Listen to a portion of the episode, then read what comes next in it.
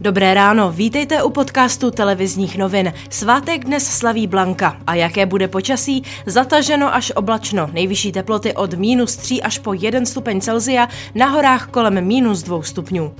Pojďme ke zprávám. Piráty povede do sněmovních voleb, které jsou v příštím roce Ivan Bartoš, a to jako lídr a kandidát na premiéra. Ivan Bartoš nyní řídí jednání o volební koalici s hnutím starostové a nezávislí. Nominaci krajů, které nenavrhly proti kandidáta, potvrdili členové strany v úterý večer v uzavřeném online referendu. Sněmovnu čeká další debata o návrhu státního rozpočtu na příští rok, který navrhla vláda se schodkem 320 miliard korun. V dnešním druhém čtení dostanou poslanci příležitost vznášet své požadavky na přesuny peněz uvnitř rozpočtu.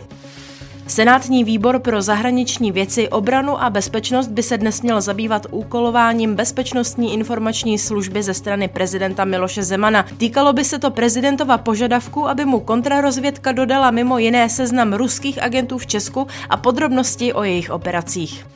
Trevíru na západě Německa v úterý vělo auto na pěší zónu. Zemřelo pět lidí a nejméně 15 dalších utrpělo zranění. Mezi mrtvými je i devítiměsíční dítě. 51-letého řidiče žijícího poblíž policisté už zadrželi.